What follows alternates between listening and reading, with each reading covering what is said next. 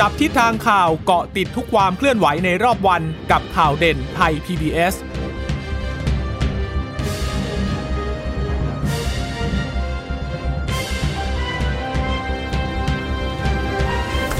สวัสดีค่ะ สวัสดีค่ะ ต้อนรับคุณผู้ฟังสู่ข่าวเด่นไทย PBS นะคะ เราพบกันเป็นประจำทุกวันจันทร์ถึงศุกร์บ่ายๆแบบนี้ค่ะ อัปเดตข้อมูลข่าวสารที่เกิดขึ้นในรอบวัน กับดิฉันจีราชาตาเอี่ยมรัศมีและคุณพึ่งนภาคล่องพยาบาลค่ะ ค่ะ ฝากสวัสดีคุณผู้ฟังทุกท่านนะคะ ที่รับฟังข่าวเด่นทางไทย PBS ด้วยนะคะ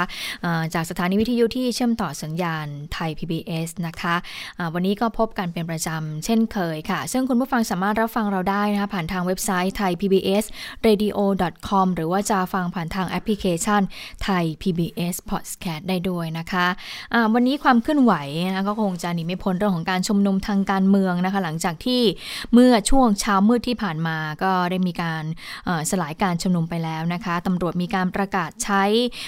พรกฉุกเฉินร้ายแรงในพื้นที่กรุงเทพ แล้วก็มีการแจ้งให้กับทางกลุ่มผู้ชุมนุมนั้นสลายตัว และในที่สุดก็สามารถจับกลุ่มแกนนำคนสำคัญสามสี่คนได้นะคะ ก็ถูกนำตัวไปที่กองบัญชาการกองบังคับการตำรวจตะเวนชายแดนภาคที่1นนะคะโดยรวมๆแล้วเนี่ยก็มีแกนนำถูกควบคุมตัวไปประมาณ 20 กว่าคนนะคะก็ยังเป็นตัวเลขที่ยังไม่แน่ชัดว่าจะเป็น 21 หรือว่า 22 คนตรงส่วนนี้นะคะ แต่ถ้าว่าวันนี้ก็ต้องไปจับตาไปที่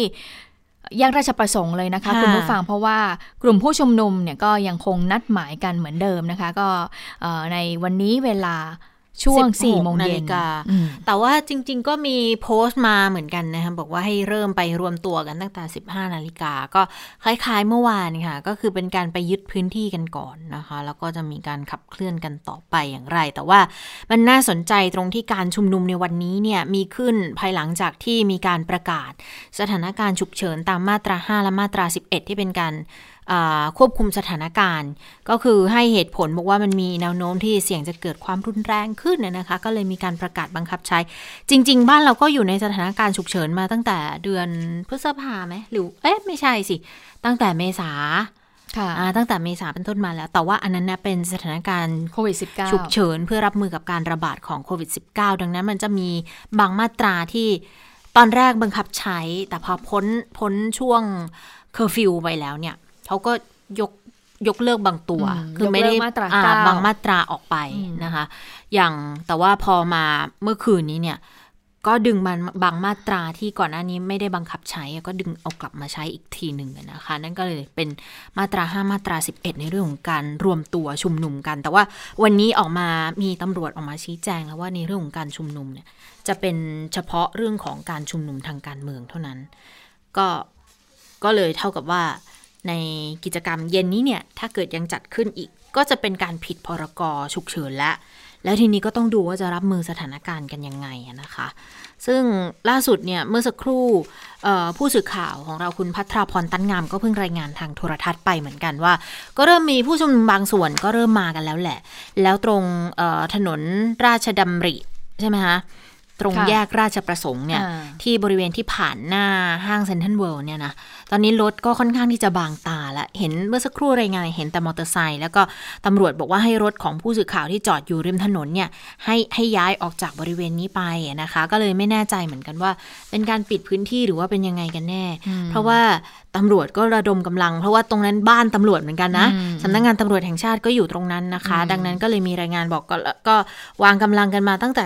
ช่วงบ่ายๆแล้วเที่ยงเที่ยงบ่ายๆก็เริ่มมีแล้วเหมือนกัน แต่ว่ากลุ่มผู้ชุมนุมบางส่วนก็เริ่มไปอย่างที่แยกราชประสงค์แล้วเหมือนกันนะคะจะมีผู้ชุมนุมไปที่นั่นหรือเปล่าเราไม่รู้ แต่ที่รู้แน่ๆผู้สื่อข่าว สื่อมวลชนไปไปกันแล้วตั้งแต่ไปจองพื้นที่กันก่อนแล้วเพื่อที่ไปติดตามความเคลื่อนไหวที่เกิดขึ้นก็บอกว่าบริเวณนั้นเนี่ยก็เป็นห้างร้านแล้วก็โรงแรมนะคะ ก็เห็นยังทางเซ็นทรัลนะคะ ก็มีการเอารั้วเหล็กเนี่ยมากั้นเอาไว้บ้างแล้วนะคะ ก็คาดว่าน่าจะมีการได้รับการประสานมาจากทางตำรวจแล้วล่ะค่ะ เพราะว่าวันนี้เนี่ยตำรวจก็จะต้องมีการระงับยับยั้งเพื่อไม่ให้มีการชุมนุมก่อนนะคะ อย่างแรกก็คงต้องแจ้งเตือนกลุ่มผู้ชุมนุมก่อนนะคะ ถ้าแจ้งเตือนไม่ได้เนี่ยก็คงจะต้อง เข้าไปพูดคุยไปเจราจากันว่า ตรงนี้เนี่ยห้ามชุมนุมตรงนี้ชุมนุมไม่ได้นะ เพราะว่าอยู่ในช่วงของพรกฉุกเฉิน แต่ถ้าพูดคุยเจราจาไม่สำเร็จทางตำรวจก็บอกว่าก็จะต้องมีการจับกลุ่มกลุ่มผู้ชุมนุมด้วยนะคะ เพราะว่าอยู่ภายใต้พรกฉุกเฉินนะคะ โดยตำรวจก็ยืนยันนะคะว่าการปฏิบัติการของตำรวจเนี่ยซึ่งเป็นผู้ที่ปฏิบัติ ใช้กฎหมายฉบับนี้เนี่ยก็จะใช้กฎหมายยึดหลักตามขั้นตอนทางกฎหมาย แล้วก็จะคำนึงสิทธิเสรีภาพนะคะ โดยวันนี้พลตำรวจตรียิ่งยงเทพจำนงโฆษกสำนักงานตำรวจแห่งชาติ ก็ได้มีการแถลงข่าวนะหลังจากที่นายกได้ประกาศสถานการณ์ฉุกเฉินร้ายแรงในกรุงเทพ โดยบอกว่าวันนี้ก็มีการตั้งกองอำนวยการร่วมสถานการณ์ฉุกเฉินร้ายแรง ตัวย่อมอีกแล้วนะคะ หน่วยงานนี้คือกอรชนะคะ ก็มีพลตำรวจเอกสุวัสด์แจ้งยอดสุผู้บัญชาการตำรวจแห่งชาตินั้นเป็นผู้ที่บังคับบัญชาสถานการณ์นะคะ ก็มีกำหนดนะบอกว่าจะถแถลงข่าวความคืบหน้าที่ศูนย์เนี่ยทุกวันเวลา 10 นาฬิกานะคะในการทำงานก็จะมีหน่วยงานอื่นๆเข้ามาร่วมดูแลด้วย โฆษกสำนักงงานตำรวจชาติก็เลยฝากเตือนประชาชนให้ตระหนักถึงข้อบังคับตามประกาศสถานการณ์ฉุกเฉินนี้นะคะ ในการงดการชุมนุม งดการเคลื่อนย้ายคนมาชุมนุม โดยเฉพาะกลุ่มคนคณะราษฎรนะคะปี 63 ที่ประกาศว่าจะยังชุมนุมในเวลา 16 นาฬิกานี้อยู่นะคะ ไปติดตามฟังเสียงของพลตำรวจตรียิ่งยศนะคะว่าจะมีมาตรการดูแลควบคุมการชุมนุมที่จะเกิดขึ้นในเย็นวันนี้อย่างไรบ้างค่ะ การจัดกำลังเนี่ย ขึ้นอยู่กับการประเมินสถานการณ์ขณะนี้นะครับขณะนี้เราเตรียมกำลังไว้ส่วนหนึ่งนะครับ ประจำอยู่ที่ที่ที่หมายที่คาดว่าผู้ชุมนุมจะเข้ามาชุมนุมนะครับ เมื่อมีกำลังเมื่อมีประชาชนมีฝูงชนที่มาชุมนุมกันจำนวนมากกำลังเราก็ล้อกันกับผู้ชุมนุมนะครับ อันนี้ก็ครับกำลังเก่าตอนนี้ก็ยังอยู่ในกรุงเทพมหานครนะครับ ยังไม่ได้เคลื่อนย้ายออกไป ถ้าเกิดความจำเป็นเราจะรมได้แล้วก็มีกำลังสำรองไว้อยู่แล้วที่ที่ประจำอยู่ในกรุงเทพมหานครครับ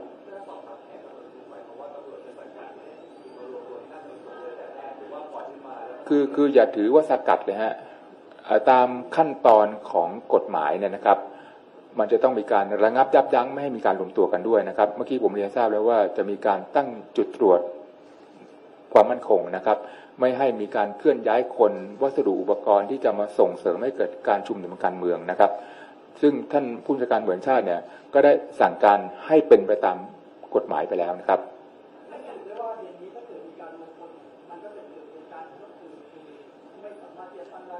คือคือโอกาสแรกเนี่ยถามว่ารวมพลเนี่ยนะครับ เราจะต้องทำอย่างดีที่สุดไม่ให้มีการรวมกันก่อน คือการระงับจับยั้งการเดินทางที่คาดว่าจะเข้ามารวมพลก่อนนะครับ ซึ่งตรงนี้เรามีแผนไว้อยู่แล้ว เมื่อเมื่อช่วงเช้าท่านผู้บัญชาการหน่วยชาติก็ได้เรียกหน่วยงานที่เกี่ยวข้องประชุมแล้วนะครับ แล้วก็บ่ายนี้นะครับบ่ายมงตรงก็จะมีการเปิดกอกอรชแล้วก็จะเชิญหน่วยงานที่เกี่ยวข้องมาร่วมปฏิบัติด้วย ซึ่งคิดว่า หน่วยงานที่เกี่ยวข้องที่จะร่วมปฏิบัติเนี่ยจะสร้างความเข้มแข็งในการดำเนินการทำตามกฎหมายให้กับเราครับ ค่ะแล้วทางตำรวจก็บอกอีกว่า ตอนนี้เนี่ยควบคุมตัวแกนนำแล้วก็ผู้ร่วมชุมนุมได้ 22 คนนะคะ ที่ตอนนี้เนี่ยก็อยู่ที่กองบังคับการตำรวจตระเวนชายแดนภาคหนึ่งปทุมธานี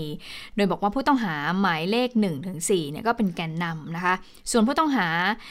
หมายเลข5ถึง22 ก็เป็นผู้ที่ฝ่าฝืนข้อกำหนด ส่วนนายพานุพงษ์จัดนอกหรือว่าไมระยองนะคะ ซึ่งเป็นหนึ่งในแกนนำคณะราษฎรเนี่ยผู้สื่อข่าวก็ถามเหมือนกันว่าถูกควบคุมตัวมาด้วยหรือเปล่านะคะตำรวจก็บอกว่ายังไม่มีรายชื่อถูกควบคุมตัวมานะ ตอนนี้เนี่ยกำลังอยู่ระหว่างการตรวจสอบว่าผู้ต้องหาคนใดเนี่ยมีหมายจับเพิ่มเติมหรือไม่นะคะ ก็บอกว่าก็จะดำเนินการตามขั้นตอนต่อไปส่วนกรณีที่มีคำสั่งโยกย้ายในพลสามนายนะคะ ก็คือพลตำรวจตรีสมประสงค์เย็นท้วม ซึ่งเป็นรองพบชน พลตำรวจตรีปราศัยจิตตสนธิผู้บังคับการตำรวจนครบาลหนึ่งแล้วก็พลตำรวจตรีมานพสุคนธนพัฒน์ซึ่งเป็นผู้บังคับการกองอารักขาและควบคุมฝูงชน ที่ทำหน้าที่ดูแลการชุมนุมเมื่อวานนี้ ก็ให้ไปปฏิบัติหน้าที่ที่ศูนย์ปฏิบัติการราชการสำนักงานตำรวจแห่งชาตินะคะโดยให้ขาดจากตำแหน่งเดิมเอาไว้ก่อน ก็มีผลเลยนะคะ มีผลตั้งแต่วันที่ 14 ตุลาคมนะคะโดยทางโฆษกสำนักงานตำรวจแห่งชาติก็บอกว่า การยกย้ายเนี่ยไม่ใช่การลงโทษนะ แต่ว่าเป็นการเรียกตัวมาสอบข้อเท็จจริงนะคะว่าขั้นตอนการปฏิบัติการชุมนุมเนี่ยเป็นอย่างไรมีจุดคลาดเคลื่อนมีจุดบกพร่องตรงไหนนะคะ ถ้าเกิดว่าหากมีก็จะดำเนินการไปทบทวนเรื่องของแผนการดูแลการชุมนุมต่อไปค่ะอืมค่ะ ส่วนเรื่องของการแก้ไขสถานการณ์ตอนนี้เนี่ยที่ตำรวจได้รับมอบหมายมาพบตรเป็นผู้ที่หัวหน้าดูแลสถานการณ์โดยตรงตอนนี้เนี่ยเปิด กองอำนวยการร่วมแก้ไขสถานการณ์ฉุกเฉินที่มีความร้ายแรง ชื่อย่อก็คือกอรชนะคะ ก็เริ่มทำงานกันตั้งแต่ 13 นาฬิกาเป็นต้นมา คือถ้าเกิดเราจำกันได้นะ ทุกครั้งที่มีม็อบมีการชุมนุมทางการเมืองเนี่ย พอถึงช่วงหนึ่งเวลาหนึ่งที่ดูแล้วรัฐบาลประเมินสถานการณ์แล้วว่า เอ๊ะสุ่มเสี่ยงจะเกิดความรุนแรง หรือว่าไม่ต้องการให้มีการชุมนุมกันต่อเนี่ย ก็จะหยิบยกเอาพรกฉุกเฉินนี่แหละค่ะมาบังคับใช้ แล้วก็พอมีพรกฉุกเฉินปุ๊บเนี่ยเขาก็ต้องมีคนรับผิดชอบในการอำนวยสถานการณ์ดูแลสถานการณ์ ทีนี้ก็รองนายกรัฐมนตรีอย่างพลเอกประวิทย์ก็ได้รับการแต่งตั้ง และเป็นประธานในการดูแลอำนวยการ แต่ว่าทางพบตรเนี่ยเป็นหัวหน้าผู้รับผิดชอบแก้ไขสถานการณ์ฉุกเฉินก็ต้องมีตั้งตั้งหน่วยงานนี้แหละ คราวนี้ก็มีและก็เรียกว่ากอรชนะคะก็จะมี นายกรองนายกค่ะ ประวิทย์เป็นผู้กำกับดูแลนะคะ แล้วก็เขาจะเชิญหน่วยร่วมทั้งตำรวจทหารพลเรือนมาหารือแนวทางปฏิบัติ แต่ก็ยืนยันเหมือนกันบอกว่า ที่มีการประกาศเนี่ยนะ คือดูแลสถานการณ์ชุมนุม ดังนั้นถ้ารวมตัวกันเกิน 5 คนแล้วมันไม่ได้เกี่ยวข้องกับการเคลื่อนไหวทางการเมืองสามารถทำได้นะคะอืมเบื้องต้นเนี่ยสถานการณ์ฉุกเฉินยังใช้เฉพาะพื้นที่กรุงเทพอยู่นะ แต่ถ้าเกิดลุกลามไปจังหวัดอื่นเนี่ยก็อาจจะประกาศเพิ่มเป็นพื้นที่กันได้ แล้วก็มีการซักซ้อมอยู่แล้ว คือการข่าวก็ทราบอยู่แล้วแกนนำเป็นใครอะไรยังไงบ้างก็ มีวิธียังไงกับแกนนำที่กระจัดกระจายกันอยู่นะคะ ก็ก็ยืนยันมาในลักษณะนี้ ผู้ชุมนุมยืนยัน 22 คนอืมมี4คนที่เป็นแกนนำนะคะ ที่บอกก็คือคุณพริชชีวรักษ์คุณอานนท์นำพา คุณประสิทธิ์ครุธาโรธแล้วก็ปนัสยาสิทธิจิรวัฒนกุลหรือว่ารุ้งนะคะส่วนอีก 22 คนเนี่ย อันนี้จะเป็นพรกฉุกเฉินทั้งหมด แต่ว่า 4 คนที่ถูกจับมาก่อนหน้าเนี่ย ก็จะเป็นเป็นหมายจับแบบต่างกรรมต่างวาระก็คือเคยไปขับเคลื่อนการชุมนุมที่อื่นมาก่อน ก็จะมีหมายจับกันในแต่ละท้องที่อย่างคุณอานนท์เนี่ยมีรายงานบอกว่าจะจับขึ้นเฮลิคอปเตอร์ไปส่งที่เชียงใหม่ด้วยนะ ก็มีการโพสต์มาเหมือนกัน ก็เลยมีความกังวลอยู่เหมือนกันว่ามันจะมีเหตุการณ์อะไรเกิดขึ้นระหว่างที่มีการ ย้ายตัวหรือเปล่า อันนี้อันนี้ไปติดตามในในทวิตเตอร์นะ ที่มีการตั้งข้อสังเกตในลักษณะนี้ แต่ว่าเดี๋ยวก็ต้องดูค่ะ เพราะว่าถ้าขึ้นเฮลิคอปเตอร์ไปจริงๆ น่าจะประมาณ 2 ชั่วโมง หรือ 3 ชั่วโมงก็คงคงถึงที่เชียงใหม่แล้วแหละ ค่ะอ่าก็แต่ค่ะมีความคืบหน้าในการควบคุมตัวทางแกนนำเหมือนกันนะคะ ที่อยู่ที่กองบังคับการตำรวจตระเวนชายแดนนะคะ ซึ่งผู้สื่อข่าวก็ถามนะคะบอกว่าเอออย่างคุณอนนท์เนี่ยอ่าเอ่อส่งไปที่จังหวัดเชียงใหม่หรือยังส่งตัวไปยังนะคะ ทางตำรวจก็บอกว่าเอ่อส่งไปแล้วส่งไปตั้งแต่ 11โมงแล้ว เพราะว่ามีอ๋อหมายจับจากทางอ่อเชียงใหม่เชียงใหม่นะคะเพราะรอบนี้โดนจับจากเหตุชุมนุมที่เชียงใหม่ ส่วนอีกคนนึงก็บอกว่าที่มีหมายจับจากทางเชียงใหม่เหมือนกันก็ยังไม่ได้มีการอ่าถูกส่งตัวไปแต่อย่างใดนะไปฟังเสียงตำรวจในพื้นที่ประทุมกันค่ะ ของก็จะมีพนักงานสอบสวนของนครบาล แล้วก็ของภาคสองของภาคหนึ่งมาช่วยกันเพื่อจะได้ไม่เสียเวลา จะได้ให้เขาพักผ่อนนานๆก็ปฏิบัติ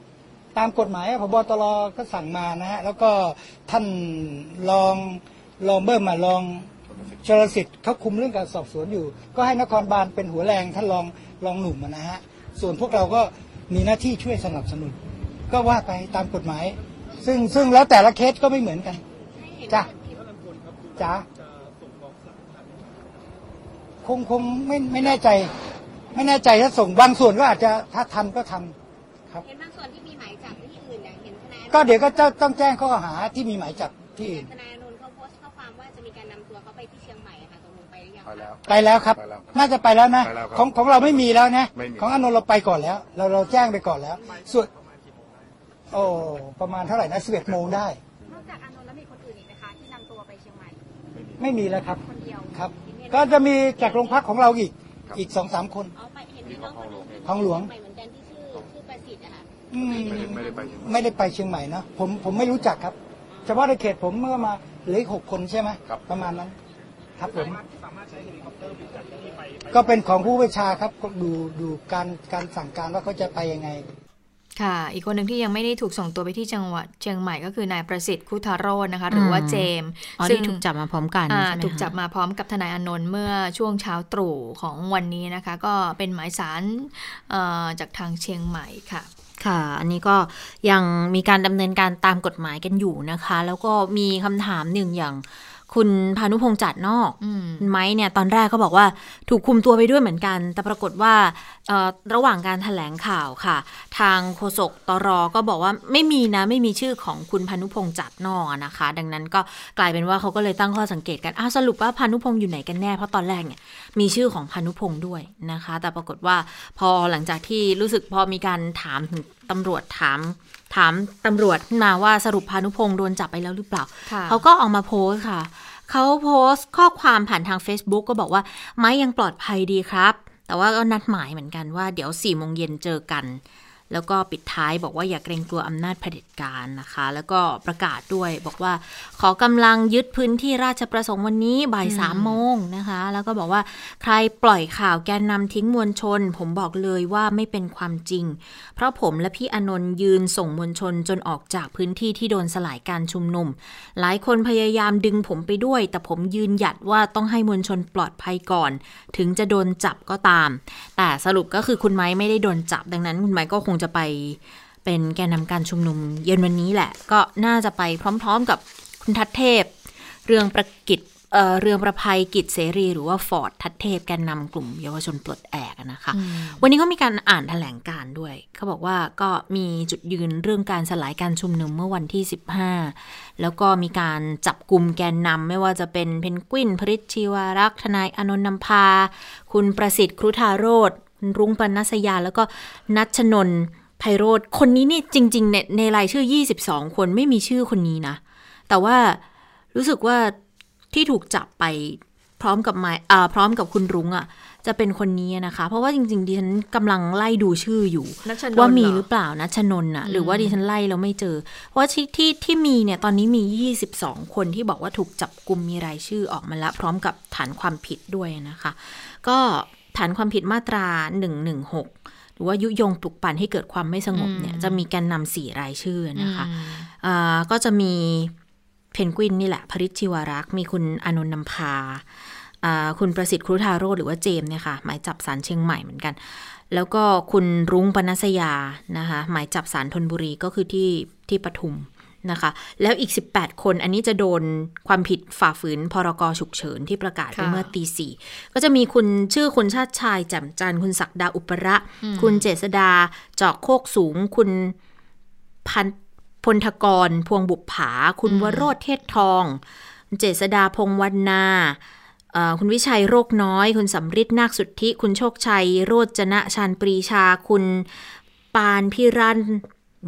ปานพิรันนะคะ บุญญาธนาภาภูวเดช คุณเริงชัยบางวง คุณสิงหาดนสุข คุณโสภาพรมกสิกร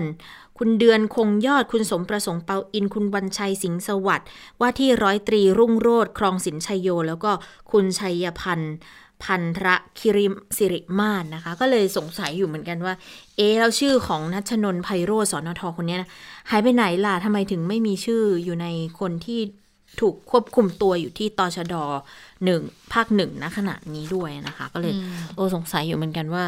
ก็เพราะตอนแรกก็บอกไม้ก็มีชื่อสรุป ไม้ก็ไม่มีชื่อออืมค่ะแต่แต่ว่าเดี๋ยวเย็นนี้ก็คงจะเป็นคุณทัศเทพอะนะ ที่จะเป็นแกนนำค่ะ ถึงแม้ว่าแกนนำคนสำคัญหลายคนนะคะ ก็ถูกจับกุมไปแล้วนะคะ แต่ว่าเขาบอกว่าอย่างนี้เนี่ยก็ตอนนี้ก็เหลือประมาณแกนนำเนี่ยเจ็ดค่ะเจ็ดคนใช่นะก็อย่างที่คุณเจษตาบอกก็มี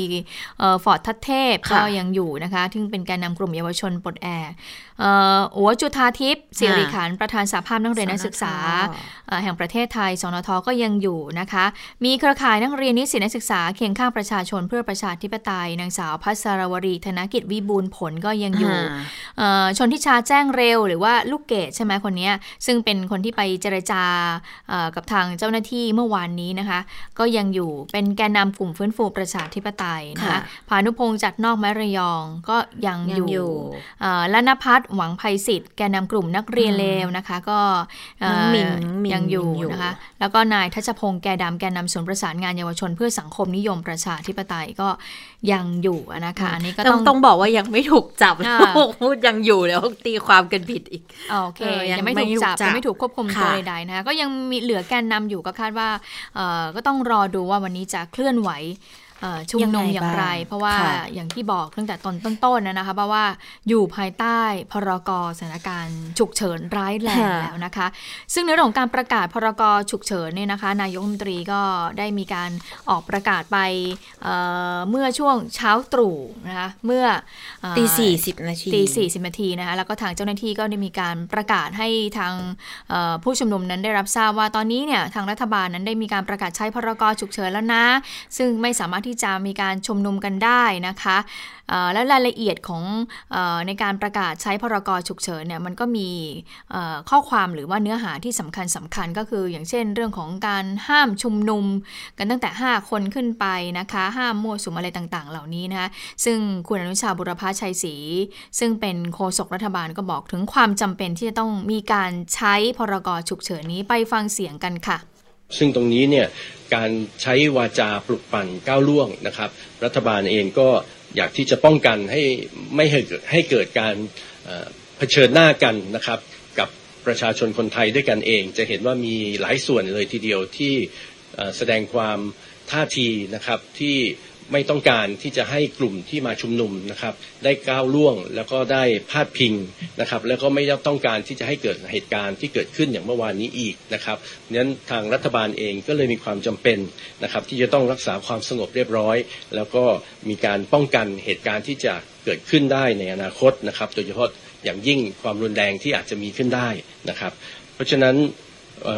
ทางรัฐบาลก็อยากที่จะขอความร่วมมือนะครับจากประชาชน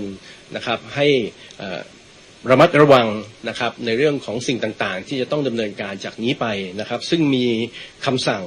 นะครับที่เป็นข้อกำหนดอยู่นะครับ ซึ่งผมคิดว่าหลาย ๆ ท่านคงจะมีรายละเอียดแล้วนะครับ แต่ว่าหลาย ๆ ข้อนะครับไม่ว่าจะเป็นเรื่องของการห้ามมิให้มีการชุมนุม หรือมั่วสุมกันณที่ใดตั้งแต่ 5 คนขึ้นไปนะครับ หรือการกระทำใดอันเป็นการยุยงให้เกิดความไม่สงบเรียบร้อย นะครับมีข้อในเรื่องของการที่ห้ามเสนอข่าว ห้ามจำหน่าย หรือห้ามเผยแพร่ ซึ่งหนังสือสิ่งพิมพ์ และสิ่งอื่นใด รวมตลอดทั้งข้อมูลอิเล็กทรอนิกส์บรรดาบรรดาข้อความอันอาจจะทำให้ประชาชนเกิดความหวาดกลัว หรือเจตนาบิดเบือนข้อมูลข่าวสาร หรือทำให้เกิดความเข้าใจผิดในสถานการณ์ฉุกเฉิน จนกระทั่งกระทบต่อความมั่นคงของรัฐ หรือความสงบเรียบร้อย หรือศีลธรรมอันดีของประชาชนทั่วราชอาณาจักร นอกเหนือจากนั้นยังมีเรื่องของการที่ห้ามใช้เส้นทางคมนาคม ห้ามใช้ยานพาหนะ หรือใช้เส้นทางคมนาคมหรือยานพาหนะที่มีเงื่อนไขทั้งนี้ตามที่หัวหน้าผู้รับผิดชอบประกาศกำหนดไว้ ห้ามใช้หรือเข้าไปหรืออยู่ในอาคารหรือสถานที่ใด ๆ และให้ออกจากอาคารหรือสถานที่ใด ๆ ทั้งสิ้นตามที่หัวหน้าผู้รับผิดชอบประกาศกำหนดไว้นะครับ ทั้งหมดนี้ก็จะ มี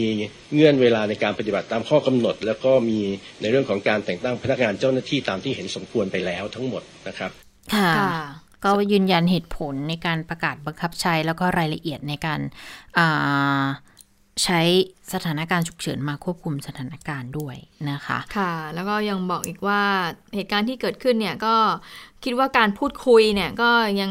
มีโอกาสนะที่จะมีการเปิดเวทีรับฟังความคิดเห็นต่างๆ ได้ รัฐบาลก็อยากให้ผู้ที่ชุมนุมเนี่ยเคารพสิทธิเสรีภาพส่วนรวม และตอนนี้เนี่ยก็อยู่ในช่วงของเฝ้าระวังโควิด -19 ด้วยอืมขณะที่ภาคเศรษฐกิจก็ย้ำว่าเศรษฐกิจจะดำเนินไปได้หรือไม่ก็ขึ้นอยู่กับความสงบเรียบร้อยในประเทศด้วยทางนี้โควิดเราควบคุมได้ ส่วนมาตรการเศรษฐกิจก็จะ ทยอยออกมาอย่างต่อเนื่องก็ขอให้ทุกคนระมัดระวังในเรื่องของการกระทบกระทั่งกันนะคะ แล้วก็ค่ะระมัดระวังการโพสต์ข้อความด้วย หรือว่าแสดงความคิดเห็นในโซเชียลมีเดียด้วยดิฉันว่าตรงเนี้ยเนี่ยสำคัญมากอันนี้เหมืสำกัคัญ เพราะว่าเนี่ยตำรวจออกมาพูดแล้วเหมือนกันนะอืม ทางพันตำรวจเอกกฤษณพัฒนาเจริญค่ะรองโฆษกสำนักงานตำรวจแห่งชาติก็ออกมาบอกเหมือนกันบอกว่า พอประกาศพรกฉุกเฉินแล้วเนี่ย แล้วมันจะมีข้อกำหนดในเรื่องของข้อมูลข่าวสารอยู่ด้วย อย่างเรื่องของการควบคุมตัวแกนนำหรือว่ากลุ่มผู้ร่วมชุมนุมแนวร่วมทั้งหลายไปเนี่ยก็ยืนยันบอกว่า เป็นการกระทำผิดซึ่งหน้าก็ต้องควบคุมตัวไป แต่นอกจากนี้ก็ยังพบด้วยว่ามีการชักชวนผ่านช่องทางต่างๆ ให้ชุมนุมที่บริเวณแยกราชประสงค์ในช่วงเย็นค่ะก็คืออีกหนึ่งชั่วโมง ไม่ถึงชั่วโมงแล้วล่ะ อีกอืมอีกไม่นานนะไม่กี่นาทีนับจากนี้นะคะ ทางพันตำรวจเอกกฤษณะก็ย้ำเลยบอกว่าทำไม่ได้นะอืมเพราะข้อกำหนดมาตรา 9 มาตรา 11 เนี่ย เขาไม่ให้มีการชุมนุมมั่วสุมเกิน 5 คนขึ้นไป หรือกระทำการใดอันเป็นการยุยงให้เกิดความไม่สงบเรียบร้อย โดยผู้ที่ทำการชักชวน และร่วมชุมนุม ก็จะมีความผิดตามกฎหมายด้วย คือไม่ใช่แค่ไปร่วมชุมนุมอย่างเดียวแล้วนะคะ โพสต์เชิญชวนว่าจะไปเนี่ยให้ไปร่วมการชุมนุม ไม่ก็ได้ไม่ได้แล้วนะอืมเอ๊ะเราก็เลยไม่รู้เลยว่าเรารายงานข่าวรายงานข่าวอยู่อย่างนี้สรุปว่าได้หรือเปล่าอืมมันเป็นการเผยแพร่ซึ่งข้อมูลข่าวสารเหมือนกันนะอืมอืมอย่างถึงถึงแม้เราจะบอกว่าเขามีการประกาศนัดกันวันนี้อ่าก็ถือว่าอ่าเราอาจจะเป็นก็เป็นการตัวส่งต่อกาข้รอมูลข่าวสารเหมือเอนกันอนะหรือเปล่านะซึ่งอันเนี้ยเห็นในทวิตเตอร์เขาบอกว่าก็มีการเตือนกันเรื่องนี้เขาบอกไม่ได้นะทำไม่ได้นะ โพสต์เชิญชวนเนี่ย งั้นเอาไปว่าไปกินกาแฟไปซื้อ ขนมไปกินพายอะไรก็ตามเนี่ยแถวๆนั้นก็แล้วกันเดี๋ยวไปด้วยกันนะตอนบ่ายสี่อะไรอย่างเงี้ยเขาก็อืมเลี่ยงเป็นลักษณะนั้นไปนะ ก็ได้เห็นความสร้างสรรค์ของเด็กสมัยนี้แหละ ว่าเขาจะใช้วิธีการเชิญชวนยังไง แต่ว่าตอนนี้นะคะในพื้นที่เนี่ยตำรวจก็ไปประกาศ เรื่องของพรกฉุกเฉินในพื้นที่แล้วนะเมื่อสักครู่เห็นภาพ ว่ามีการยกโทรโขงแจ้งให้ผู้ชุมนุมทราบอยู่ว่าตอนนี้มีการประกาศสถานการณ์ฉุกเฉิน และสิ่งที่ผู้ชุมนุมทำเพื่อต้อนรับก็คือชูสามนิ้วค่ะ ชูสามนิ้วให้กับตำรวจนะคะแล้วตอนนี้รู้สึกพื้นที่โดยรอบเนี่ยอย่างบริเวณสกายวอล์กค่ะ บางจุดสกายวอล์กทางเชื่อมสยามกับเซนทรัลเวิลด์ตอนนี้ก็ปิดแล้วนะคะ แต่ว่าตรงสกายวอล์กนี่นิดนึงเพราะว่าอันนี้ถือว่าเป็นพื้นที่เอกชนนะ ซึ่ง เขาจะปิดหรือจะเปิดเนี่ยบางทีก็ไม่รู้เหมือนกันว่าสามารถสั่งการได้หรือไม่ซึ่งสกายวอล์กก็เป็นทางเชื่อมยาวเลยนะคะอ่าถ้าเกิดเดินตรงนั้นได้เนี่ยก็เดินมาถึงตรงหน้าสำนักงานตำรวจแห่งชาติได้เลยนะคะผ่านได้เลยถ้าเกิดว่าลงไฟฟ้า BTS ตรงสยามตรงส่วนนั้นไปนะคะค่ะซึ่งเรื่องของการประกาศพรกฉุกเฉินนะคะเอ่อทำให้วันพรุ่งนี้ค่ะ มีการประชุมครมนัดพิเศษนะคะ ซึ่งจริง ๆ ในสัปดาห์นี้ประชุมไปแล้วนะ เมื่อช่วงวันจันทร์เพราะว่าวันอังคารเนี่ยเป็นวันหยุดราชการใช่ไหมคะเอ่อแต่ว่าวันพรุ่งนี้เนี่ยหลังจากที่มีการประกาศใช้พรกฉุกเฉิน ก็เลยมีการนัดประชุมรัฐมนตรี รองนายกรัฐมนตรี แล้วก็รัฐมนตรีที่เกี่ยวข้องนะคะเข้าร่วมประชุมเพื่อที่จะมีการประเมินสถานการณ์ แล้วก็อาจจะมีการหารือถึงการประกาศใช้พรกฉุกเฉินร้ายแรงในพื้นที่กรุงเทพด้วยนะคะ ซึ่งตอนนี้ก็มีเสียงของทางฝ่ายค้านเสียงของภาคเอกชนมาบอกแล้วแหละว่าถ้าระยะสั้นเนี่ยก็ถือว่าเป็นการ ประกาศใช้เนี่ยในระยะสั้นได้นะ แต่ถ้าเอ่อคงต่อเนื่องยาวๆเนี่ยอาจจะไม่ส่งผลดีต่อภาพรวมทางเศรษฐกิจเท่าไหร่นักค่ะ ค่ะ มันก็เกี่ยวข้องกับเรื่องของความเชื่อมั่นด้วยเช่นเดียวกันนะคะ เช่นเดียวกับสถานการณ์ที่ถ้าเกิดว่าเอ่อยืดเยื้อไป แล้วก็ไม่ได้ไม่สามารถดูแลได้เนี่ยก็อาจจะไปกระเทือนกับความเชื่อมั่น แต่สิ่งที่สำคัญที่สุดที่จะทำให้เกิดความไม่เชื่อมั่นมากที่สุดนั่นค่ะก็คือเรื่องของความรุนแรงอืมที่ถ้าเกิดขึ้นนะอืมหรือมีการปราบแบบปราบม็อบ ไม่ใช่แค่แบบผลักดันหรือสลายการชุมนุม โดยใช้อุปกรณ์ควบคุมฝูงชนตามปกติ แล้วก็ไปมีเหตุการณ์แบบรุนแรงอย่างที่เคยเกิดขึ้นในอดีตเนี่ยอันนี้ก็จะอาจจะสะเทือนความเชื่อมั่นกันเยอะแต่จหน่อยริง ๆ เมื่อวานนี้ก็หวิดหวิดกันหลายรอบเหมือนกันนะคะหวิดแรงนะเอ่อหวิดระหว่างกลุ่มผู้ชุมนุมเอ่อกลุ่มหนึ่งนะกับผู้ที่เห็นต่างอีกกลุ่มหนึ่งอืมที่มาชุมนุมกันบริเวณนั้นนะนะคะค่ะแล้วก็อาจจะเป็น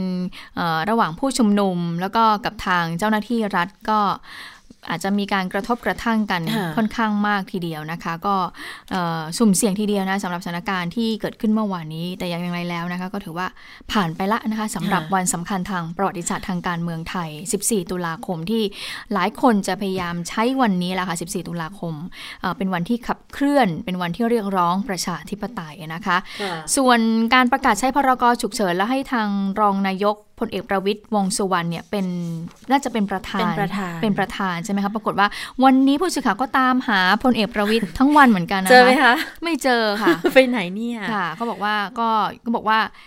บิ๊กป้อมยกเลิกทุกภารกิจนะคะอ๋อแล้วก็ใช้มูลนิธิป่ารอยต่อ 5 จังหวัดเนี่ยตั้งวอรูมอืมรับมือกับม็อบนะคะโอ้โหก็ตามหาพลเอกประวิตยก็คงจะต้องถามเรื่องของการดูแลประเมินสถานการณ์ เพราะว่าก่อนอันนี้ผู้สื่อข่าวก็พยายามถามนะที่เราเคยปล่อยเสียงพค่ะลเอกประวิตยกันว่าเอ่อดูแลยังไงควบคุมได้ไหมและจำได้ไหมที่เรายังเคยแซวบอกว่า แล้วทีนี้ผู้สื่อข่าวถามว่าเขาบอกว่ามากันเยอะมากเลย แล้วพลเอกบอกว่าโอ้โหหนึ่งล้านล้านเลยเหรอร้านเลยเหรอร้านเลยเหรอเราก็เลยตั้งข้อสังเกตกันว่าเอ๊ะที่ โหล้านเลยเหรอนี่คือตกใจตัวเลขหรือว่าไม่เชื่อ หรือยังไงหรือไม่เชื่อว่าจะมีเอ่อคนที่มาร่วมชุมนุมมากขนาดนั้นน่ะนะคะอ่าค่ะอ่าทีนี้มาดูเรื่องของการจราจรกันบ้าง เพราะว่าอย่างพื้นที่ตรงอนุสาวรีย์ประชาธิปไตยทำเนียบรัฐบาลแถวแถวๆราชดำเนินเนี่ยอันนี้เป็นปกติกันหมดละแต่ว่าตอนนี้มันจะย้ายมาอยู่ตรงกลางเมืองอย่างแยกราชประสงค์นะคะ ทางกองอำนวยการ ตำรวจกองบัญชาการตำรวจนครบาลก็พูดถึงเรื่องนี้เหมือนกันพลตำรวจตรีจิรสันแก้วแสงเอกรองพบชนนะคะ ก็พูดถึงเรื่องของการอำนวยความสะดวกด้านการจราจร ก็บอกว่าออตอนนี้เนี่ยถ้าไปดูเฉพาะราชดำเนินศรีอยุธยา ราชวิถีพระรามห้าใช้งานได้ตามปกติแล้วนะคะ แต่ว่าถ้าเกิด บริเวณแยกราชประสงค์เนี่ยก็ประเมินว่าเส้นทางที่ได้รับผลกระทบ จะมีหลักๆ ก็คือถนนราชดำริ บริเวณแยกราชดำริ แยกประตูถึงแยกประตูน้ำนะคะ แล้วก็จะมีถนนพระรามหนึ่งแยกเฉลิมเผ่าถึงแยกราชประสงค์ ถนนเพลินจิตค่ะจากแยกราชประสงค์ไปถึงแยกชิดลม ดังนั้นก็จะมีเส้นทางแนะนำอย่างนี้ค่ะ บอกว่า 1. ถนนราชปรารภ 2. ถนนเพชรบุรี 3. ถนนพญาไท 4. ถนนพระราม 4 5 อังรีดูนังยังใช้ได้อยู่ แล้วก็ 6. ถนนสารสิน 7 ถนนสีลม 8 ถนนสาทร9ถนนวิทยุ 10 ถนนสุขุมวิทนะคะ แล้วก็ 11 หลังสวน 12 ซอยต้นสนอันนี้ก็สามารถเป็นเป็นทางเลี่ยงทางเลือกทางแนะนำที่อาจจะไปใช้ได้นะคะ เพราะว่าจุดที่จะเป็นแยกราชประสงค์กับแยกที่ต่อเนื่องกันเนี่ย ก็คงจะได้รับผลกระทบ แต่ถ้าจะปิดการจราจรหรือไม่ปิดเนี่ยก็ต้องพิจารณาจากกลุ่มผู้ชุมนุมเป็นหลักเลย ก็คือ 1. ปริมาณของกลุ่มผู้ชุมนุมเนี่ยแล้วก็ 2 การจัดกิจกรรมว่าจะกระทบกับพื้นผิวจราจรหรือเปล่านะคะ ก็วางแผนอำนวยความสะดวกด้านจราจรเอาไว้ละกำลังตำรวจท้องที่พอหรือเปล่าตรงนั้นไม่พอแน่ๆ ก็เลยสั่งการบกจรเข้าไปสนับสนุนค่ะ เพราะว่ากลางเมืองแหล่งท่องเที่ยว สถานศึกษาผลกระทบก็ค่อนข้างที่จะกว้างขวางกันอยู่นะคะ ค่ะ ซึ่งในการควบคุมตัวแกนนำนะคะก็เอ่อถูกนำตัวไปที่กองบังคับการตำรวจตระเวนชายแดนภาคหนึ่งประทุมธานีใช่ไหมคะค่ะอ่าและอย่างมีแกนนำบางคนที่มีหมายจับอ่าจากศาลจังหวัดเชียงใหม่เนี่ยอย่างนายอานนท์นำพาค่ะก็ถูกส่งตัวไปที่จังหวัดเชียงใหม่เรียบร้อยแล้วนะคะ โดยตำรวจก็บอกว่าจะนำตัวนายอานนท์นำพาเนี่ยไปสอบสวนที่อ่า กองบัญชาการตำรวจภูธรภาคค่ะ5นะคะก็จะให้พนักงานสอบสวนที่นั่นเนี่ยมาสอบปากคำหลังจากนั้นก็จะนำตัวไปฝากขังที่เรือนจำกลางจังหวัดเชียงใหม่นะคะ ก็ตอนนี้ก็มีการเอ่อเตรียมกำลังตำรวจที่จะรอรับตัวนายอนุนท์นำพาค่ะน่าถึงแล้วค่ะ ถึงเชียงใหม่ค่ะเรียบร้อยแล้วนะคะ แต่ว่าในวันนี้ที่มีการควบคุมตัวแกนนำอยู่ที่ตชดภาคหนึ่งปทุมธานีนะคะ ก็มีสสเอ่อหลายท่านนะนะคะที่เดินทางไปเพื่อที่จะให้กำลังใจแล้วก็ส่วนหนึ่งก็จะไปช่วยเหลือในเรื่องของการประกันตัวให้กับทางแกนนำแล้วก็ผู้ที่ร่วมชุมนุมด้วยนะคะ อย่างคุณพิธาลิมเจริญรัตค่ะ หัวหน้าพักก้าวไกลนะคะ ก็ให้สัมภาษณ์ก่อนเดินทางเข้าไปในพื้นที่ด้านในนะคะ บอกว่าที่มาวันนี้เนี่ยก็จะมาเยี่ยมกลุ่มนักศึกษาที่ตำรวจนั้นควบคุมตัว ซึ่งตอนนี้อยู่ข้างในนะคะ และตอนนี้ก็ไม่แน่ใจว่ามีกี่คน อันนี้เป็นการให้สัมภาษณ์เมื่อช่วงเช้าที่ผ่านมาของคุณพิธานะคะ ไปฟังเสียงของคุณพิธากันค่ะ สำหรับสถานการณ์เนี่ยเราต้องตั้งคำถามกับความชอบธรรมทั้งทั้งที่แกนนำเมื่อคืนก็พยายามลดความตึงเครียดลงแล้ว พร้อมที่จะสลายการชุมนุมแล้ว คราวนี้ยังเกิดเหตุการณ์ที่เกิดขึ้นมาตอนเช้าตอนรุ่งสางอีกเนี่ยก็มีคำถามถึงความชอบธรรม แล้วก็ความชัดเจนตัวผมเองก็ยังไม่มั่นใจว่ามีคนถูกจับไป เท่าไหร่ เท่าที่ประสานกับทนายข้างในเข้าใจว่ามีอยู่ 18 ท่านแล้วโดนข้อหาอะไร มีโอกาสได้เข้าถึงทนายกี่คน ได้มีโอกาสติดต่อกับญาติมิตรแล้วหรือยัง แล้วมีจำนวนอื่นที่ยังไม่มีความชัดเจนจากทางผู้ใช้อำนาจแล้วก็ทางรัฐบาลว่าอยู่ที่ไหนอย่างไรบ้างก็ต้องการที่จะมาดูแลสถานการณ์มาพูดคุย แล้วก็ขอความชัดเจนตรงนี้ว่ามีใครอยู่ที่ไหนอย่างไรบ้าง ครับในเบื้องต้นมีทนายความหรือยังคะเข้าใจว่ามีอยู่สี่ท่านนะครับซึ่งอาจจะยังไม่พอเพราะว่าข้างในมีอยู่ 18 แล้วก็ยังไม่มีความชัดเจนว่าจะมีจำนวนมาเพิ่มหรือไม่ แล้วก็มีอยู่ที่จุดนี้จุดเดียวหรือไม่ แล้วใครจะไปอยู่ที่ไหนยังไง ก็ยังไม่มีความชัดเจนข้อหาก็ยังไม่มีความชัดเจน ก็ขึ้นมาเข้ามาเข้ามาถึงเดี๋ยวจะอ่าแถลงข่าวเสร็จเดี๋ยวก็จะเข้าไป แล้วก็เอ่อพูดคุยกับคนข้างในอีกทีหนึ่งคล้ายๆ กับตอนที่อ่ามาดูแลคุณอ่า ภัย แล้วก็แกนนำชุดก่อนเมื่อวันที่ 13 ตุลาคม ค่ะ ช่วงนี้คุณพิธาก็ก็เดินสายเหมือนกันนะเดินสายเพราะว่าก่อนหน้านี้เมื่อวันที่ 13 ตุลาคมที่ตำรวจควบคุมตัวแกนนำได้ ซึ่งตอนนั้นก็เอ่อมีการควบคุมตัวคุณไผ่ดาวดินนะคะ แล้วก็เอ่อคุณเอมมี่ใช่ไหมคะเอ่อแล้วก็นำตัวไปที่กองบังคับการตำรวจตระเวนชายแดน ซึ่งในที่สุดเนี่ยศาลก็ไม่ให้ประกันตัวคุณไผ่ดาวดินรวมถึงแกนนำคนอื่นๆด้วยนะคะ ก็มีประมาณ20คน20 คน จริงๆมี 21 แต่ว่าคนหนึ่งเนี่ยเป็นเยาวชนใช่ไหมคะเอ่อศาลก็เลยอายุ17เองอายุก็เลย17ให้ได้รับการปล่อยเป็นตัวคนเดียวไปที่ได้รับการปล่อยตัว เพราะฉะนั้นถ้ารวมจากเอ่อล็อตนี้แล้วก็ล็อตแรกแล้วนะคะ ก็น่าจะประมาณ 40 คนได้แล้วล่ะค่ะสำหรับเอ่อทางแกนนำแล้วก็กลุ่มผู้ชุมนุมที่มาชุมนุมในวันที่ 13-14 ตุลาคมอะนะคะอะทีนี้ มาดูทางพักเพื่อไทยกันบ้างค่ะ คุณเจษตาคะว่าทางพักเพื่อไทย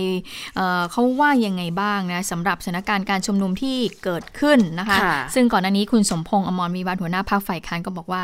ก็ไม่ได้สั่งใครหรือว่าส่งใครไปสังเกตการณ์นะเพราะว่าช่วงนี้เนี่ยอยู่ในสมัยปิดประชุมสภาด้วยนะแต่ก็อาจจะมีบางท่านก็ถือว่าเป็นสิทธิส่วนตัวที่จะไปเอ่อสังเกตการณ์ได้นะคะในเรื่องนี้ แต่ทีนี้ก็มีความเห็นจากทางพรรคเพื่อไทยออกมาค่ะเป็นแถลงการณ์ค่ะค่ะเอ่อเป็นแถลงการณ์ที่มีเกี่ยวกับเรื่องของการชุมนุมของอืมคณะราษฎรนะนะคะ ก็บอกว่าเอ่ออธิบายเรื่องของเหตุการณ์การชุมนุมมีการเคลื่อนตัวมาที่ถนนราชดำเนินกระทั่งตีหนึ่งเนี่ยแกนนำประกาศยุติชุมนุมแยกย้ายในเวลา 6 นาฬิกาเพราะว่าตอนนั้นก็เริ่มระแคะระคายกันแล้วว่าจะมีการประกาศอ่าสถานการณ์ฉุกเฉิน แล้วก็เห็นว่ามีความเคลื่อนไหวก็คือเขาเตรียมรถเมล์รถขนรถรถขนาดใหญ่ที่จะเตรียมไว้สำหรับ ขนคนจำนวนมากได้นะคะ ก็เลยมองว่า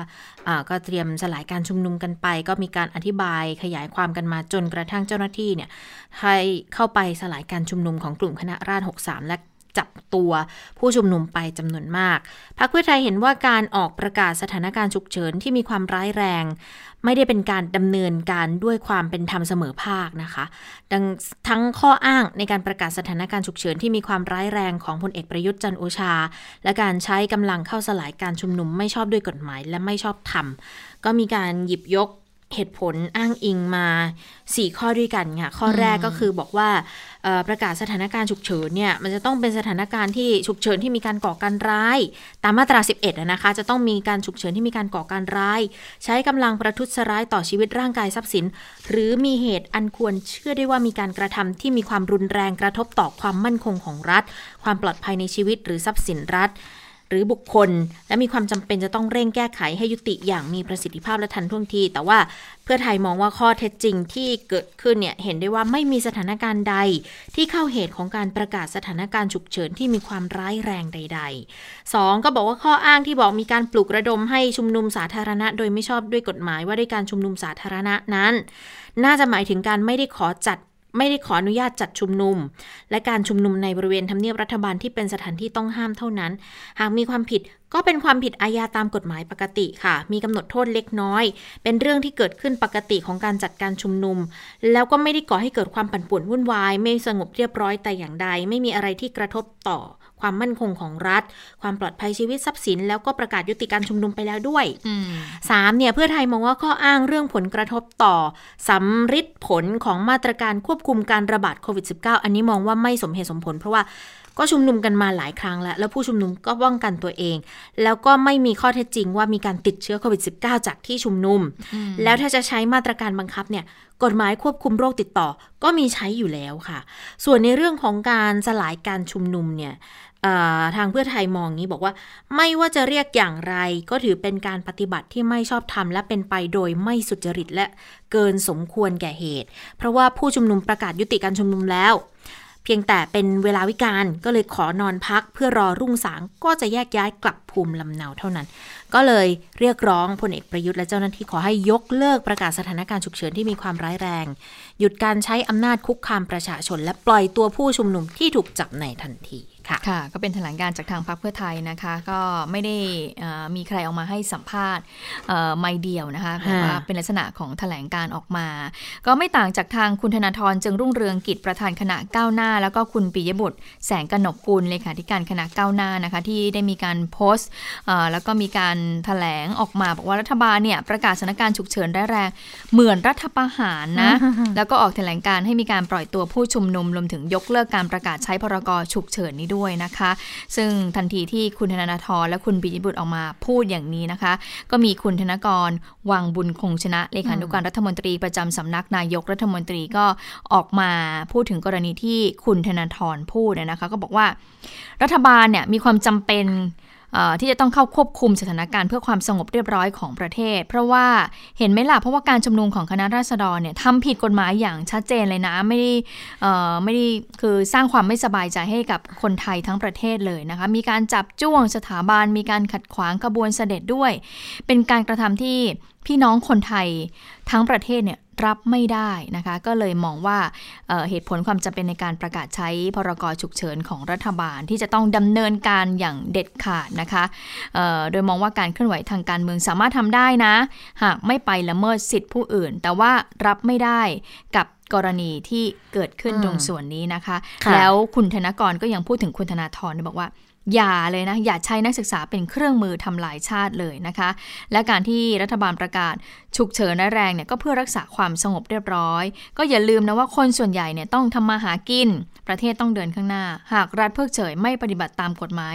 แล้วประชาชนจะอยู่อย่างไรนะคะ อันนี้ก็เป็นความเห็นจากทางคุณธนกรค่ะ ค่ะ ตอนนี้ล่าสุดมีรายงานว่าปิดถนนบริเวณหน้าเซนทันเวิลด์แล้วนะคะ เพราะว่ากลุ่มผู้ชุมนุมเนี่ยลงไปในพื้นที่การชุมนุมแล้ว แล้วก็ไทย PBS ก็จัดรายการพิเศษแล้วเรื่องของการชุมนุมทางการเมืองนะคะ ตอนนี้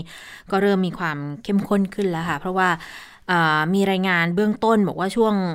บ่ายสามครึ่งเนี่ยเริ่มมีการผลักดันกันบ้างแล้ว เพราะว่าตำรวจพยายามเปิดผิวการจราจร แต่กลุ่มผู้ชุมนุมก็เฮโลกันลงไปบนพื้นผิวการจราจรก็เลยต้องปิด พื้นผิวการจราจรแล้ว ทีนี้มีปัญหาบอกว่าตำรวจเนี่ยกำลังเสริมกำลังเพิ่มขึ้น เพื่อเตรียมขอคืนพื้นที่ด้วยนะคะ อันนี้ก็ต้องติดตามกันแล้วว่าสถานการณ์จะเป็นยังไงต่อไปแต่ถ้าไปดูฝ่ายค้านตอนนี้มีรายงานเพิ่มเติมมาบอกว่าทางฝ่ายค้านและพักการเมืองหกพักค่ะเขาก็ชุมหาลือกันละ เพื่อเตรียมที่จะประกาศสถานการณ์ฉุกเฉิน เดี๋ยวไปติดตามเสียงจากที่ราชประสงค์กับคุณพัทรพรทันงามกันค่ะเลยนะคะมีการปิดเส้นทางการจราจรทั้ง 4 ด้านค่ะ ตอนนี้ทั้งฝ่ายผู้ชุมนุม และฝ่ายตำรวจต่างตึงกำลังทั้งสองฝ่ายนะคะ ฝ่ายผู้ชุมนุมเองก็พยายามที่จะก่อขบวนกันไปตำรวจบอกว่ามีการใช้เครื่องขยายเสียงนะคะ ขอความร่วมมือให้ออกจากพื้นที่ก่อน 4 โมงเย็นวันนี้ค่ะ ตามการประกาศใช้สถานการณ์ฉุกเฉินค่ะ แต่ว่าดูเหมือนว่าเสียงประกาศของตำรวจนั้น จะไม่ได้ทำให้ผู้ชุมนุมส่วนหนึ่งนะคะ จะถอยร่นออกไปค่ะ เพราะว่าเท่าที่ดูภาพที่เห็นตอนนี้ค่ะ ต่างฝ่ายต่างตึงกำลังกันนะคะ เป็นแนวยาวเลยค่ะ คุณผู้ชมจะเห็นได้ว่าตอนนี้ที่สี่แยกราชประสงค์ตอนนี้นะคะตำรวจเองก็ซ้อนแถวเพื่อเตรียมที่จะมีการดันนะคะ ฝ่ายผู้ชุมนุมเองก็มีการเตรียมซ้อนแถวเช่นเดียวกันค่ะ แล้วก็ยังยืนกระจายกันไปนะคะ ตามบริเวณสี่แยกราชประสงค์ตรงนี้แหละค่ะ ซึ่งจะเห็นได้ว่าบริเวณสี่แยกเนี่ย มีทั้งกลุ่มผู้ชุมนุมที่เป็นนักศึกษาแต่งชุดนักศึกษาและกลุ่มคนทั่วไปนะคะที่มารวมตัวกันทั้งด้านล่างและด้านบนสะพานลอย รวมถึงสกายวอล์กด้วยนะคะ ตอนนี้ด้านซ้ายมือของกล้องค่ะเป็นห้างสรรพสินค้าเซ็นทรัลเวิลด์ค่ะ แล้วก็ด้านขวามือนั้นเป็นบริเวณบิ๊กซีราชประสงค์นะคะ รวมถึงห้างเกสรด้วยค่ะ เพราะฉะนั้นพื้นที่การชุมนุมตอนนี้กระจายกันไปเต็มพื้นที่ราชประสงค์นะคะ ขณะเดียวกันค่ะ บนฟุตบาทค่ะเมื่อประมาณหนึ่งชั่วโมงที่แล้วนะคะ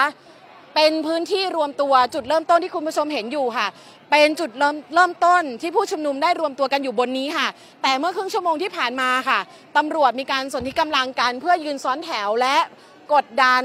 ตั้งแนวบีบผู้ชุมนุมนะคะ ให้ถอยร่นกันออกมาค่ะ เพื่อที่ตำรวจนั้นจะได้ยืนกระจายกำลังกันนะคะ ในการรักษาความปลอดภัยตามสถานการณ์ฉุกเฉินค่ะ เดี๋ยวเราจะค่อยๆ ขยับกันไปนะคะว่านอกจากตรงบริเวณห้างสรรพสินค้าแล้วค่ะ ตอนนี้บนสกายวอล์กแล้วก็มุมฝั่งของด้านซ้ายมือเนี่ยค่ะ จะเป็นมุมของห้างเกสรนะคะ ตอนนี้ก็ยังคงมีการตึงกำลังกันค่ะทางตำรวจควบคุมฝูงชนนะคะ ได้เดินทางมาเพื่อที่จะ ตึงกำลังอยู่กลางสี่แยกค่ะ จะเห็นได้ว่าตอนนี้ทั้ง 4 จุดเนี่ยค่ะมีเจ้าหน้าที่ตำรวจตรึงกำลังกันตลอดแนวแล้วเหมือนกันนะคะ แล้วเดี๋ยวเราจะเดินเลยกันไปที่บริเวณสี่แยกราชประสงค์เพื่อให้เห็นมุมภาพอีกมุมหนึ่งค่ะว่า ณตอนนี้นะคะสิ่งที่ตำรวจประกาศไว้ค่ะ ณตอนนี้สิ่งที่ตำรวจประกาศไว้ว่าจะต้องออกจากพื้นที่นะคะ ก่อนเวลา 16 นาฬิกา หรือว่าเหลืออีกประมาณ 10 นาทีเศษจากนี้แหละค่ะ เดี๋ยวต้องดูกันค่ะว่าการปักหลักชุมนุมของทางผู้ชุมนุมนั้นจะเป็นอย่างไรค่ะ สถานการณ์ตรงบริเวณสี่แยกราชประสงค์เนี่ยเราเลยในส่วนของห้างสรรพสินค้ามาแล้วนะคะ ด้านซ้ายมือนี้จะเป็นแยกที่ไปสำนักงานตำรวจแห่งชาติค่ะ อีกหนึ่งจุดนะคะ กลุ่มผู้ชุมนุมยืนกระจายกันค่ะ ตรงบริเวณ ทางที่จะไปแยกสำนักงานตำรวจแห่งชาตินะคะ หรือว่าด้านข้างของทางห้างสรรพสินค้าเซ็นทรัลเวิลด์ค่ะ ก่อนหน้านี้ผู้ชุมนุมส่วนหนึ่งค่ะ ยืนกันอยู่บนสกายวอล์ค่ะ แต่ว่าประมาณหนึ่งชั่วโมงที่ผ่านมาค่ะ ทางเจ้าหน้าที่ตำรวจควบคุมฝูงชนได้ตั้งแนวเหมือนกันอยู่ด้านบนสกายวอล์กแล้วก็กดดันนะคะ ให้ผู้ชุมนุมถอยล่นออกมาจากพื้นที่บนสกายวอล์กบริเวณ 4 แยกทั้ง 4 ด้านนะคะของทาง แยกราชประสงค์ให้ลงมาข้างล่างให้หมดค่ะ เพราะฉะนั้นตอนนี้นะคะเป็นอีกหนึ่งจุดเดี๋ยวจะพาไปดูค่ะว่าก็จะมีจุดการรวมตัวกันของทางผู้ชุมนุม หลังจากตำรวจเนี่ยได้บีบนะคะพื้นที่ให้ผู้ชุมนุม ผู้ชุมนุมจึงต้องขยับออกมา อยู่ตรงบริเวณด้านข้างห้างสรรพสินค้าเซ็นทรัลเวิลด์ค่ะ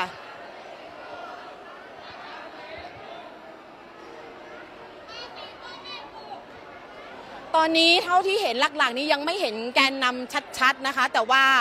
เท่าที่เห็นตอนนี้กลุ่มใหญ่ของทางกลุ่มมวลชนก็ยังอยู่กันตรงจุดนี้แหละค่ะ แล้วก็ตอนนี้เป็นเสมือนกับการรวมตัวกันต่างคนต่างมานะคะ มีการแสดงสัญลักษณ์ 3 นิ้วค่ะ ตอนนี้ผู้ชุมนุมนั้นกำลังเดินเข้ามาหากล้อง ซึ่งจะเป็นทิศทางที่กลับมาสู่สี่แยกราชประสงค์อีกครั้งหนึ่งค่ะ เป็นทิศทางที่เดินมาจากทางห้าง เซนทันเวิลด์แล้วเข้ามาสู่สี่แยกราชประสงค์นะคะ ซึ่งตรงสี่แยกเนี่ยเมื่อสักครู่ที่เราผ่านมาก็คือมีตำรวจตั้งแนวกันอยู่ค่ะ ถ้าดูจากบนสกายวอล์กข้างบนนะคะ จะเห็นได้ค่ะว่าตอนนี้ไม่มีมวลชนอยู่แล้วนะคะ หลังจากที่เมื่อประมาณครึ่งชั่วโมงที่ผ่านมานะคะ ทางตำรวจได้กดดันให้ผู้ชุมนุมลงมาข้างล่างค่ะ ตอนนี้นะคะ เดี๋ยวมาดูอีกฝั่งหนึ่งค่ะ เดี๋ยวเราปล่อยภาพให้ได้ดูกันสักระยะหนึ่งก่อนนะคะ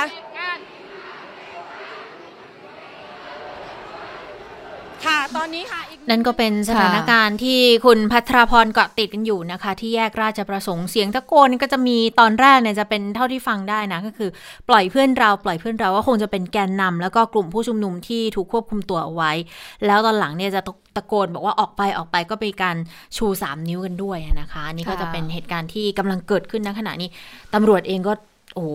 ก็ค่อนข้างมาแล้วเยอะลงมาเหอนนนะคะแพ็คกันเป็นแผงแล้วเหมือนกันนะคะอืมแต่ว่ากลุ่มผู้ชุมนุมก็ไม่ได้น้อยนะคะค่ะมากันค่อยๆทยอยกันมาค่ะอืมเพราะว่าใจกลางเมืองตรงนี้ก็เดินทางจริงจริงๆถ้าเกิสะดวกมารถไฟฟ้านะค่อนข้างสะดวกนะใช่เพียงแต่มาปุ๊บก็ต้องลงมาเลย เพราะว่าตรงทางเชื่อมเนี่ย ก็ปิดหมดแล้วค่ะ คุณผู้ฟังที่ฟังวิทยุอาจจะไม่ได้เห็นภาพนะคะ ก็จะบรรยายให้ฟังนิดหนึ่งตอนนี้เนี่ยอ่าทางเจ้าหน้าที่เนี่ยค่อนข้างจะเยอะอยู่เหมือนกันนะคะ ในการมีการตรึงกำลังแล้วก็เอ่อยืนเรียงกันนะคะเป็นบริเวณฟุตบาทที่หน้าห้างเซ็นทรัลเวิร์นะคะ แล้วก็รวมถึงตอนนี้ก็จะพยายามขึ้นไปทางด้านเอ่อข้างบนสกายวอล์กด้วยนะคะ ขณะที่กลุ่มผู้ชุมนุมเนี่ยก็อยู่ด้านล่างเนี่ยก็เอ่อเคลื่อนตัวเข้ามาทั้งสองทางเลยนะบริเวณค่ะตรงแยกเอ่อประตูน้ำด้วยนะคะแล้วก็แยกตรงประทุมวันด้วยนะคะ ที่จะเอ่อเลี้ยวขวาไปทาง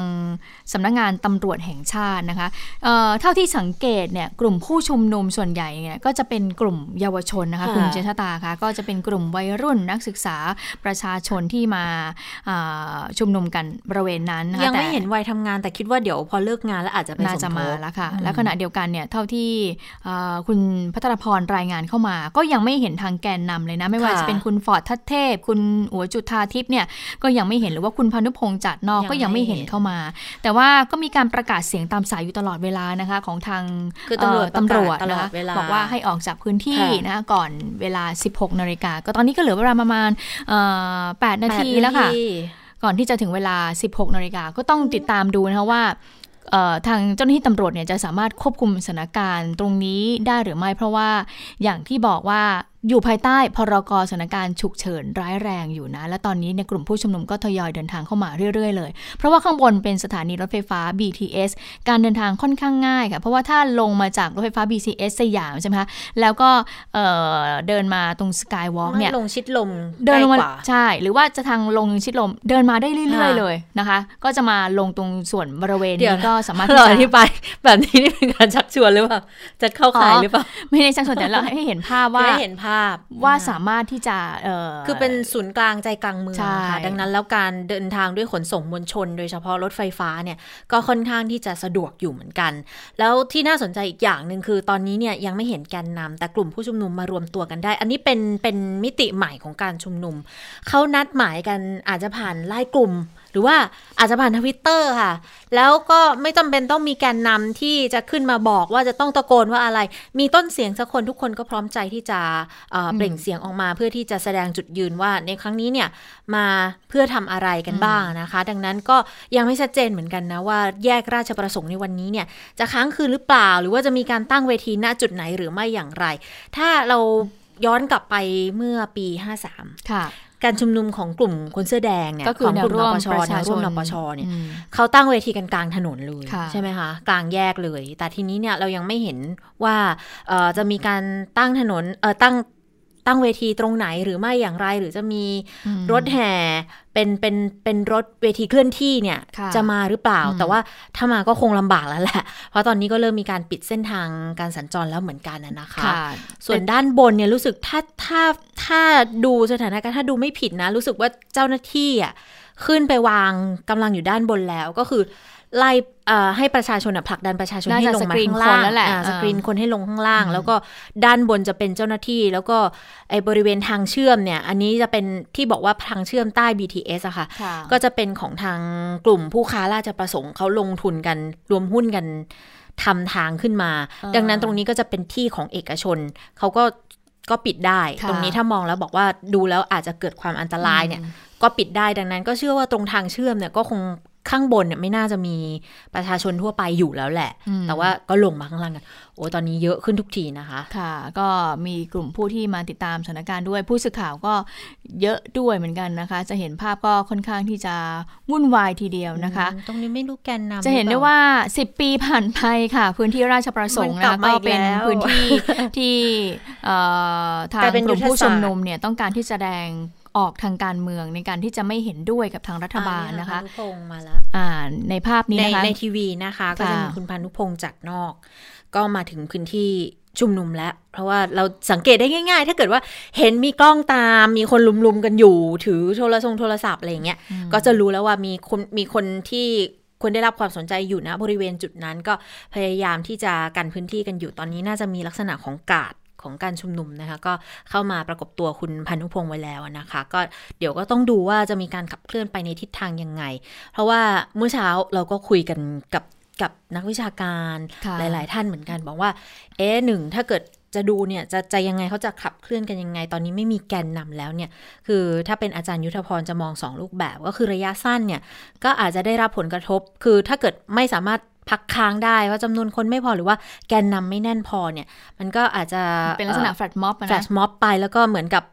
แนวทางขับเคลื่อนก็อาจจะเบาลงนิดนึงอืมแต่ถ้าเป็นลักษณะของม็อบแบบไม่มีมวลชนจัดตั้งจริงเป็นม็อบจริง ๆ อันนี้ก็ยากอยู่เหมือนกันนะอืมเพราะว่าเวลาจะนัดหมายหรือว่าจะสลายตัวคน หรือว่าจะหาใครเป็นคนประสานเนี่ย อันนี้ก็จะยากแล้แล้ววไม่รู้สุ่มว่าเสี่ยง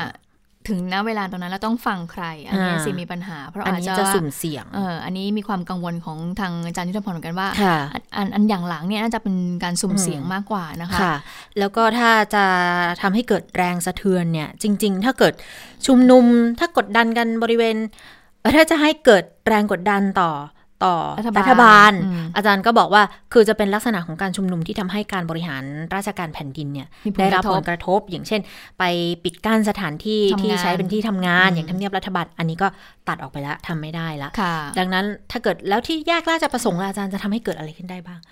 ก็จะเป็นในแง่ของผลทางอ้อมค่ะอืมก็คือผลกระทบทางเศรษฐกิจ ถ้ายืดเยื้อยาวนาน รุนแรง อันนี้แหละ ผลกระทบเกิดขึ้นกับเศรษฐกิจ มันก็สะท้อนไปโดยตรงต่อการบริหารราชการของรัฐบาลด้วยเหมือนกัน ค่ะนะคะอันนี้ก็เป็นเสียงของคุณธนิตโสรัตน์เหมือนกันที่พูดถึงบอกว่าการชุมนุมจะมามากมาน้อยเนี่ยไม่เป็นปัญหาไม่เป็นไรนะ เพราะว่าคนเยอะก็ไม่เป็นไรหรอกเพราะว่าเคือตอนนี้ทำเนียบนัรักฐท่องเที่ยวบาลก็ไม่เนี่ยมีอยู่แล้วไงก็ชุมนุมกันมาแล้ว เพราะฉะนั้นอ่าถ้าจะมาที่แยกราชประสงค์มันก็ไม่มีปัญหาอะไรหรอกค่ะแต่ว่าก็กลัวว่าจะชุมนุมยืดเยื้อ แล้วก็อาจจะมีอ่าผลกระทบเรื่องของเออความรุนแรงเหตุการณ์ความรุนแรงเกิดขึ้นหรือเปล่านะเพราะว่าตรงส่วนเนี่ยตอนนี้ไทยก็ยังได้รับผลกระทบจากโควิด -19 อยู่ และต่างชาติที่จะเข้ามาลงทุนเขาก็มองซ้ายมองขวาเอ๊ะจะเข้ามาลงทุนทางไทยดีไหมถ้าเกิดมีสถานการณ์ทางการเมืองที่มีความวุ่นวายอยู่อย่างนี้เขาก็เลยมีความเป็นห่วงกันนะคะ ซึ่งคุณธนิตโสรัตน์ก็เลยบอกว่างั้นก็อยากให้เป็นการชุมนุมที่มาไวไปไวนะคะค่ะแล้วก็รับได้ถ้าเกิดจะมีการชุมนุมทางการเมืองแสดงออก คือจำนวนคนน่ะทางสัไม่ญลัเกี่กยวษณ์หรเนี่อยกที่เกิดขึ้นไปทำเนียบมาแล้วอะอืมไปตรงไหนก็ได้ทั้งนั้นแหละใช่เพียงแต่ค่ะว่าจะกระทบกับการลงทุนระยะยาวไง เพราะไม่แน่ใจแล้วว่าจะยืดเยื้อไปนานแค่ไหน แล้วช่วงเปลี่ยนผ่านเทคโนโลยีเหล่าเนี้ยก็หันซ้ายหันขวาเขาจะเลือกมาที่เราไหมล่ะ ถ้าเกิดยังยัง ชุมนุมกันอยู่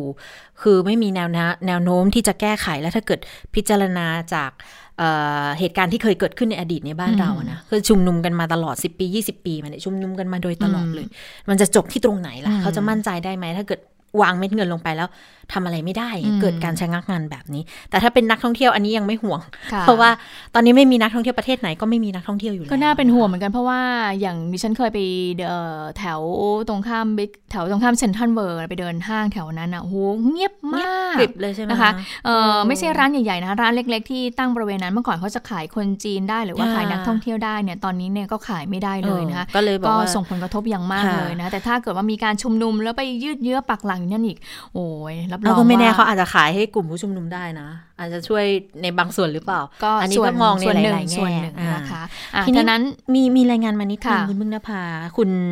เอ่อกิติพรรายงานมาบอกว่าเจ้าหน้าที่เริ่มนำรถควบคุมตัวผู้ต้องขัง แล้วก็รถฉีดน้ำแรงดันสูงเข้าพื้นที่อ๋อแยกราชประสงค์แล้วด้วยนะคะ ก็ผ่านไปทางแยกเฉลิมเผ่านะคะ ก็เป็นรถ สีน้ำเงินน้ำเงินนะคะ ที่จะเป็นรถฉีดน้ำแรงดันสูง แต่ทีนี้ถ้าเป็นคุณไม้ระยองที่เราพูดเมื่อสักครู่ว่าถึงพื้นที่แล้วเนี่ยเขาบอกว่าสิ่งที่เขาขอก็คือให้คล้องแขนกันค่ะ จะได้เป็นแนวกั้นตำรวจด้วยนะคะ ค่ะก็อย่างที่เอ่อนักวิชาการบอกว่าถ้าเป็นมวลชนจริง ๆนะคะ ถ้ามากันด้วยอย่างนี้ก็น่าเป็นห่วงเหมือนกัน เพราะฉะนั้นต้องดูค่ะว่าเจ้าหน้าที่จะควบคุมสถานการณ์ค่ะการชุมนุมได้มากน้อยแค่ไหน โดยเฉพาะกับการแต่งตั้งรองนายกรัฐมนตรีพลเอกประวิตยวงษ์สุวรรณเป็นประธานแล้วก็มีทางผู้บัญชาการตำรวจแห่งชาติพลตำรวจเอกสุวัสด์แจ้งยอดสุขนะคะมาเป็นค่ะผู้บัญชาการเหตุการณ์นะคะ แล้วก็ติดตามกันต่อกับข่าวข้ามมิติใหม่ทั่วไทยนะคะสำหรับวันนี้เราสองคนลาไปก่อนสวัสดีค่ะ สวัสดีค่ะ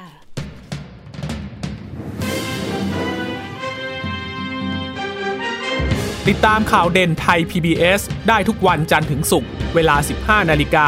ทางไทย PBS Radio และติดตามฟังข่าวได้อีกครั้งทางไทย PBS Podcast